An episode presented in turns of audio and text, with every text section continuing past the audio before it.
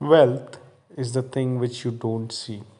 Really, you can see the money, you can see the difference, but the wealth, how wealth wealthy you are, or how deeply you rich, you cannot. People cannot see, and it comes by your inner health. It comes by your mental health.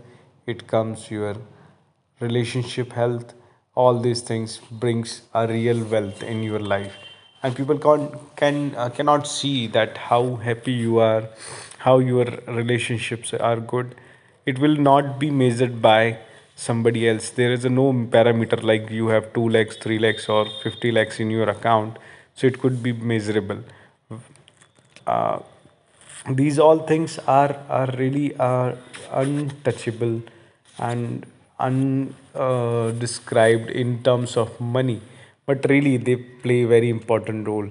That is that is the true wealth of yours. Like how happily you are there in your family how happy your family members are there with you how you are you expend quality time with them and uh, how healthy you are in mentally physically and spiritually along with your monetary parts because all these things bring real happiness and real wealth. Wealth is not just about having the money. Sometimes people have an uh, very good amount of money in their account. They have 15 crores 16 crores but they are struggling entire life with their broke relationship. They are struggling with their uh, bad health.